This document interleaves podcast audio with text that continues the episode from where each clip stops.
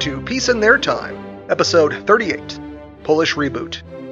Today, for the next leg of the Central European tour, we're covering where the war eventually kicks off in Europe Poland. The reborn nation of Poland during this era was a whole other ballgame compared to the many countries I'll be covering in this Central European miniseries. It comprised a large physical area with a population base comparable to some of the other major players on the continent. And during the early modern era before the 1700s, it had enjoyed being one of those major players. After having merged with the Duchy of Lithuania, the combined Polish Lithuanian Commonwealth governed over most of modern Poland, Lithuania, Latvia, Belarus, Ukraine, and parts of Western Russia. Two big problems made Poland an especially unlucky nation, though, and doomed it to being a much lamented historical victim. One, its geography was ill defined, with hardly any natural frontiers to the east and west, just the Baltic Sea to the north and the Carpathian Mountains to the south, which might not have been a deal breaker had it not been for the other problem its rough neighbors. Surrounding what had been the Polish Lithuanian Commonwealth was the Russian and Austrian empires and the Kingdom of Prussia. This trio, on three separate occasions, got together and progressively dismembered the Commonwealth between them, with the last one happening concurrently to the French Revolution. The Polish people became subjects split across three national boundaries, and while other peoples dreamed of unification, the Poles dreamed of simple independence. But what that independence would look like was an unknown up until the conquering empires started falling apart themselves. Before World War I, the majority of Poland had fallen to the Russian Empire, which had turned its share of the country into a fairly industrialized region. And it was from bases in cities like Warsaw and Lodz that Polish revolutionaries plotted and agitated for an independent state. Unfortunately for them, the Russian authorities were also the sternest of the occupiers and waged an effective and active campaign to clamp down on Polish resistance. One very notable Polish patriot was Joseph Pilsudski, who found his activities constantly placed him in the crosshairs of the authorities. Realizing that he wasn't making any progress in Russian Poland, and that the empire was on track for a war with its neighbors, he traveled to Austrian Poland, called Galicia, and proceeded to set up a private army with an eye towards invading the Russian share of Poland. When war did break out, he placed himself at the service of the Habsburg army. During World War I, lands inhabited by the Polish people became the center of action on the Eastern Front. In all three empires, the various factions of Polish political groups began jockeying for influence and the ability to speak on behalf of the Polish people. The three empires also made efforts to mobilize Poles to fight on their behalf. Pilsudski helped form what were called the Polish legions that fought for the Austrians. His rivals back in the Russian sector, led by a man named Roman Dmowski, set up their own legions to fight on behalf of Russia, and the Germans recruited Poles as garrison units once they had conquered the Russian portions. Heck, even the Entente set up their own Polish units, composed of expats, immigrants, and the odd prisoner of war that had fallen into their hands. Almost two million Poles would come under arms in the opposing alliances, with the hope that upon the victory of one group that some form of autonomy would be gifted by the victors. The question of independence became extremely pressing by the end of the war. The Russians were in full retreat in the east, and the Germans and Austrians were masters of Poland, something Pilsudski, even as their agent, had hoped to avoid, fearing becoming a pawn of the Central Powers. There were back and forth proposals about what to do with Poland, some suggesting the Russian part simply be split between the two Central Powers, others allowing some independent state based on those same Russian parts. The Germans and Austrians themselves were uninterested in turning over their own Polish lands in favor of a new Polish state. The actual Polish leaders on the ground were increasingly perturbed as these deliberations did not include them at all. Pilsudski himself ran afoul of his benefactors after the Austrians decided to transfer his legions over to German control. Knowing the Germans were far more dangerous and domineering masters than the Austrians, he refused the transfer and was jailed as a result. His men followed his lead and refused as well, which led them to be interned in camps. By this late stage, too, the Entente was making public shows of support for an independent Polish state at the expense of all three empires, something they had avoided initially to prevent alienating their Russian allies. But with the whole Russian Revolution, that wasn't as much of an issue as before. The situation came to a head at the moment of collapse for the Central Powers in the fall of 1918. In October, the Habsburg army in the east dissolved itself and simply withdrew back to their respective homelands. All across southern Poland, there was no longer state backing for the local officialdom, and ad hoc governments were set up. Upon their armistice in November, the Germans turned over authority in occupied Poland to their local collaborators and evacuated within a few days. Pilsudski was installed by this group, and he was quickly recognized as the provisional leader of Poland. Inside a month, he had gone from an imprisoned former client of two Kaisers to the leader of his reborn nation. This turnaround was unforeseen and raised a lot of awkward questions.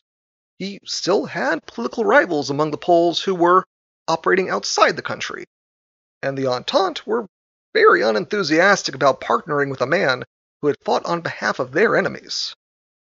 But Warsaw was out of reach for both groups, and Pilsudski had the twin benefits of veteran soldiers and abandoned weaponry on his side. In an effort to avoid an early civil war, there was a political reconciliation among the Poles.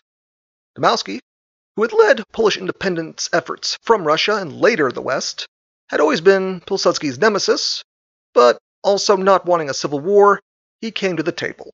He would act as the diplomat to the Entente in Paris, which would soothe their fears about Pilsudski's past allegiances and hopefully secure both weapons and recognition of territorial demands. This last bit is going to be very important, as Pilsudski's troops, already in the country, were going to be reinforced by returning soldiers from abroad. In short order, this as yet undefined state was going to find itself with a functioning army, and Pilsudski was not averse to using it as he dreamed of restoring as much of the old Commonwealth's borders as he possibly could, even if those lands could only loosely be described as Polish. For once, the ill defined east west borders were expected to work in their favor now that the neighbors had all fallen apart. Dmowski, for his part, advocated only taking lands with a clear Polish majority, so as to limit minorities that might become restive in the future. But he was in Paris handling negotiations. Pilsudski was the one with an army on the scene ready to go. And his first order of business was to secure his own legitimacy and set up a parliament in January 1919 to actually govern the nation that had previously been split across three different administrative systems. And while he made public shows of humility by offering to step away from public life, the Parliament kept him on as the national leader. This was a dangerous hour, and the new government didn't need its most proven leader riding off into retirement. An independent Poland might have been a reality by this time, but the borders still had to be won. And it was in these chaotic days that Poland moved to exploit the great power vacuum in Central and Eastern Europe. From late 1918, the Poles had been bogged down in the western part of Ukraine as they tried to push their claims eastward.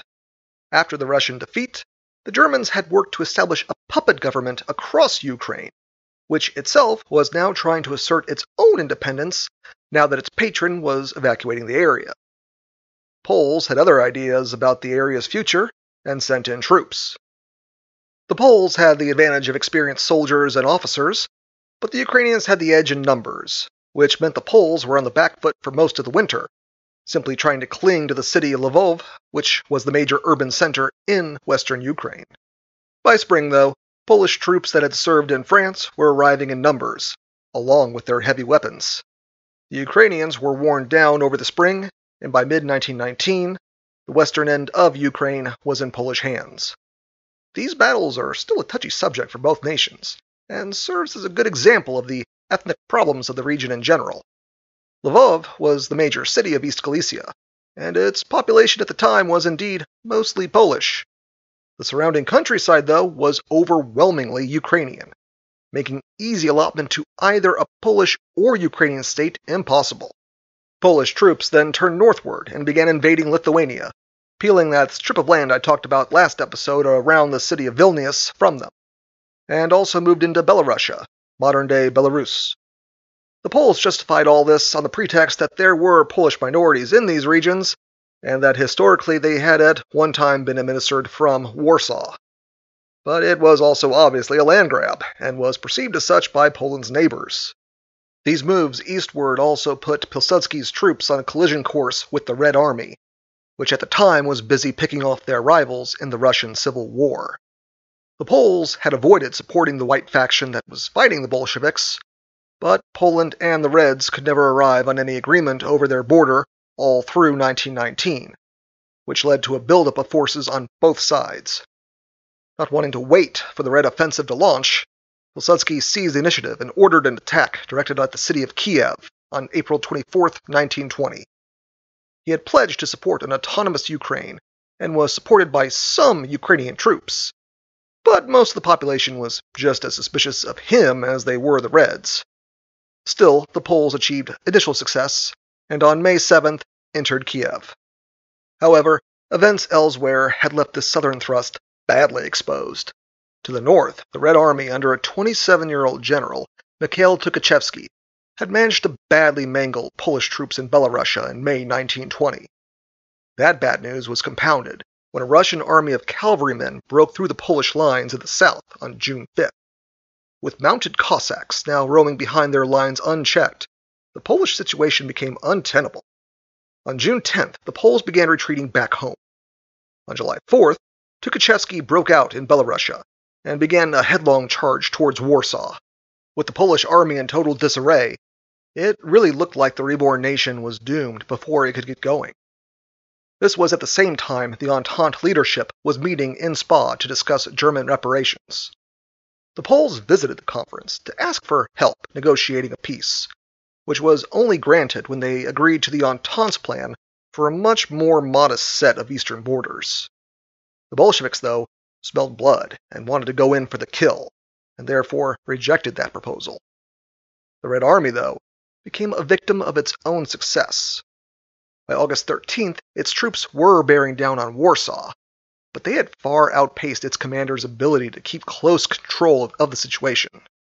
They were far from their bases, and it was momentum carrying them along, not any organized plan. Individual commanders on the ground plunged forward without direction, as contact with Tukhachevsky broke down due to the distances involved. Plus, they had become strung out all across the map, and the various units were ill positioned to support each other. So, despite having superiority in numbers, they were too dispersed to act as a single force. Worst of all, the cavalry army to the south was still advancing forward, but kept to southern Poland and was not available to support the main thrust. Pilsudski took control of the situation and organized fresh troops for a counterattack. The initial Bolshevik attack on Warsaw was repulsed, and Pilsudski's troops struck back on August 16th. The Red Army was so disorganized, that the Poles simply advanced through the gaps between the attacking units and within two days had the advancing Russians surrounded in isolated groups. A hundred thousand prisoners were immediately taken, and 40,000 more fled north to get back home through the Baltic states. Tukhachevsky ordered the remains of his forces back east in total defeat. It was called the Miracle on the Vistula, in reference to the Vistula River where much of the battle was fought around, and also referred to as a miracle to try and play down Pilsudski's leadership. He had made peace with his rivals, but they didn't want him to take too much credit after all. Pilsudski followed this up on August 31st with an attack on the Southern Cavalry Army, one of the last great battles between massed troops on horseback. The Bolsheviks were again obliged to withdraw back east. Over the course of September, the Western Red Army began to disintegrate, and Lenin authorized a peace on terms favorable to the Poles.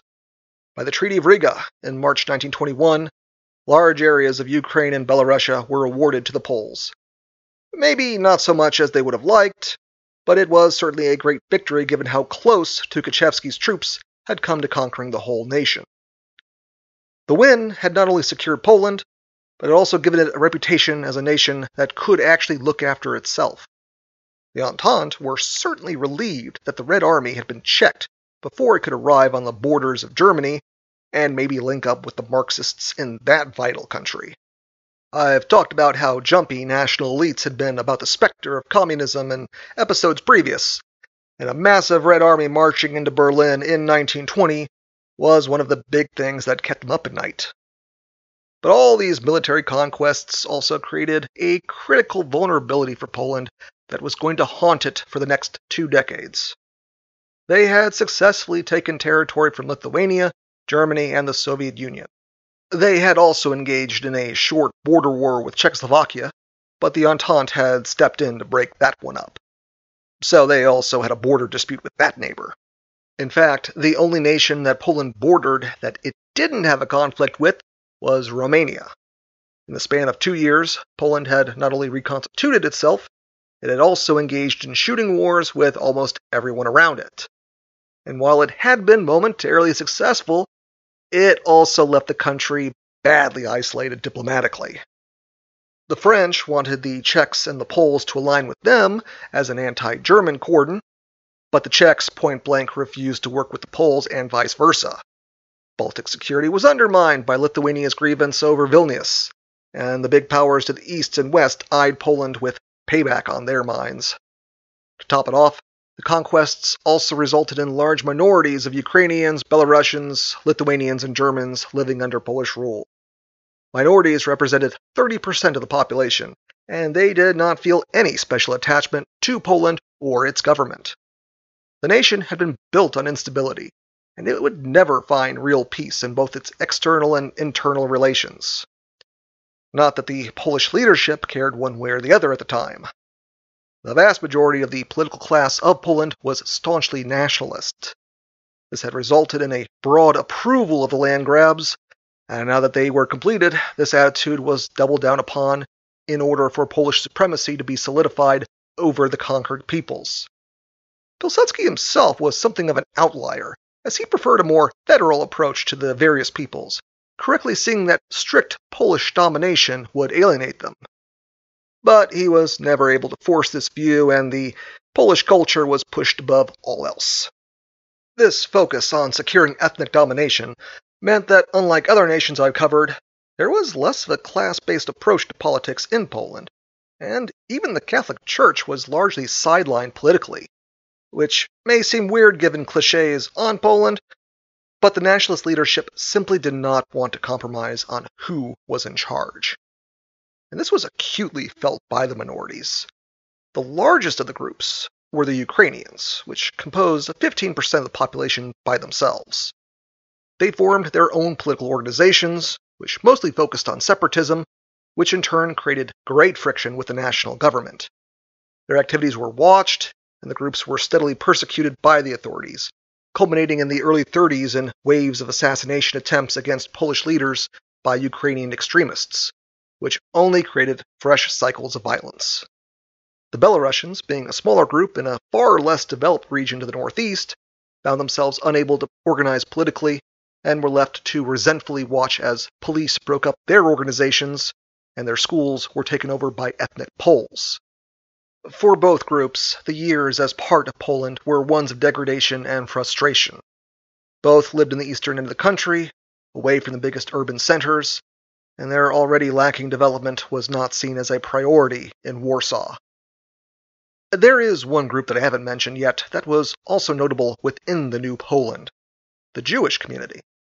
There were 3 million Jews living in Poland, and with the establishment of a parliamentary democracy, they started taking to public life and culture. Jewish political parties were well represented in the legislature, and the number of Jewish newspapers spoke to the engagement which the community enjoyed with the new nation. Then there were the schools and scholarly efforts, which highlighted the intellectual freedoms enjoyed now that the old empires were gone. But Underneath that surface of vitality and prosperity, there were the seeds of future tragedies. The Jewish community were always, to some extent or another, apart from the main population. And as the dominant political consensus among Poles was extreme nationalism, they were increasingly perceived as an unwanted anomaly. Never mind that they had lived among Poles for centuries, the increasing cultural chauvinism created a new atmosphere of anti Semitism that would only get worse as the years went on. Indeed, for many members of the Polish government, the new Zionist movement taking shape during the 1920s was seen as an opportunity. Not that they cared about a Jewish homeland in Palestine, But if it was an outlet for Jews to be expelled from Poland, well, all the better in their eyes. By this simple racist calculation, Poland became an odd champion of Jewish rights to settle in Palestine during these years. Sending away the entire Jewish population, though, was not a practical option, although 400,000 did wind up leaving in the decade after 1921. But most of the minority lingered on, increasingly isolated and disliked by the mainstream culture they lived among.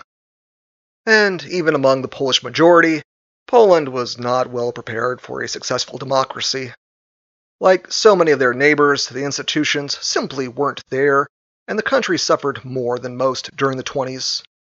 Having been split between three nations, there were initially three accepted currencies before a consolidation in 1920 established the Polish mark as the single unit of exchange.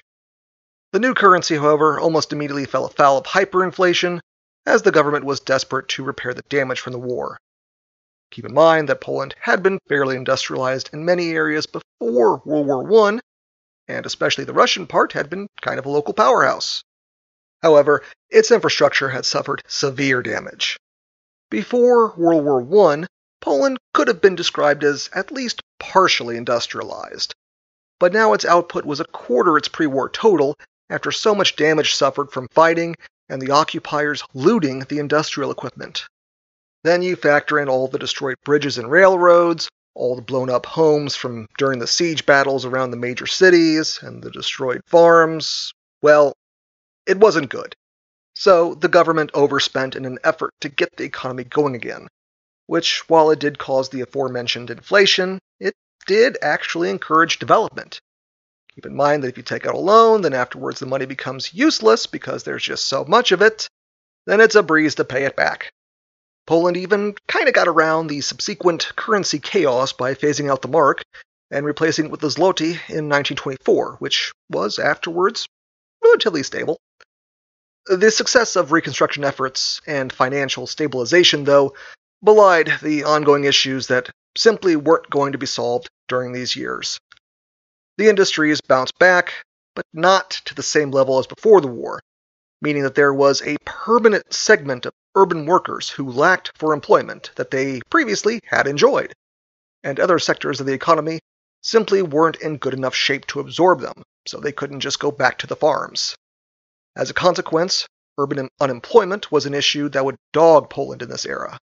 In 1925, Germany, entering a brief window of economic prosperity thanks to American loans, decided to inaugurate their more secure footing by launching a tariff war which was bad because Germany was Poland's biggest trading partner. That further depressed the economy. Employment prospects were bad enough that 1.25 million Poles immigrated from the country during the 1920s. And the national government was uninclined to repeat its emergency money printing, so there was no new round of stimulus. To the average Pole, it appeared as if the national government could only creak along, and was unable to definitively address the economic distress the country was in. The Army, though, was held up as the only respectable national institution, and I think you might see where I'm going with this. In May 1926, a center right coalition was taking shape in Parliament, which by itself was not unusual, but was also the third one in as many years. There was a common sentiment that the moderates couldn't form a stable government, and that the left wasn't strong enough to make one themselves. Plus, the right was preparing to launch a coup. Stability wasn't helped when the National Bank refused to lend any more money to the national government, threatening the nation with insolvency. Pilsudski, four years quasi retired at this point, decided he'd take matters into his own hands. He assembled some of his legions, which were still loyal to him, and started marching towards Warsaw from the east. He was met by the sitting president, who warned him the rest of the army was not with him, and he could go home with no consequence if he just tabled his plan of seizing power. Pilsudski declined the offer and moved into the capital. The regular army on the scene resisted, and for over three days there was fierce fighting, with hundreds of soldiers dying and central Warsaw playing host to machine gun duels. The situation should have been hopeless for Pilsudski, once the rest of the army from around the country moved in, he'd be overwhelmed. But Pilsudski was something of a populist and often championed the causes of the common workers, which was part of the reason he was marching in the first place. It was in his hour of need that the railway workers around Warsaw came through for him and went on strike, which prevented a quick transfer of troops into the city as the railroads were all shut down. The civilian government decided to capitulate and resigned. Pilsudski declined formal control, instead controlling the parliament in an unofficial capacity with the backing of the army, now under his full command. The democratic experiment in Poland was dead, just like in the Baltic states to the north, and as we shall see, much of Europe to the south. Pilsudski attempted to maintain a charade of democratic norms and established his own political group, the creatively named Non Party Bloc. However, this group could only muster a quarter of the vote, even with all of its advantages, and in 1930, arrests of political opponents dispelled even that illusion of democracy. Going forward, it would be Pilsudski and his military clique calling the real shots. We will eventually return to Poland in the second part of this podcast and see just how they got along with Pilsudski as an ever more open dictator. But for now, I'll leave them in a place of stagnation, disillusion, and instability. Next week, I'll be moving on to cover a pair of nations that for years shared an imperial condominium. That would be Austria and Hungary. Not Austria Hungary, mind you, as the two will be going their very separate ways next episode. Join me then, and as always, thank you very much for listening.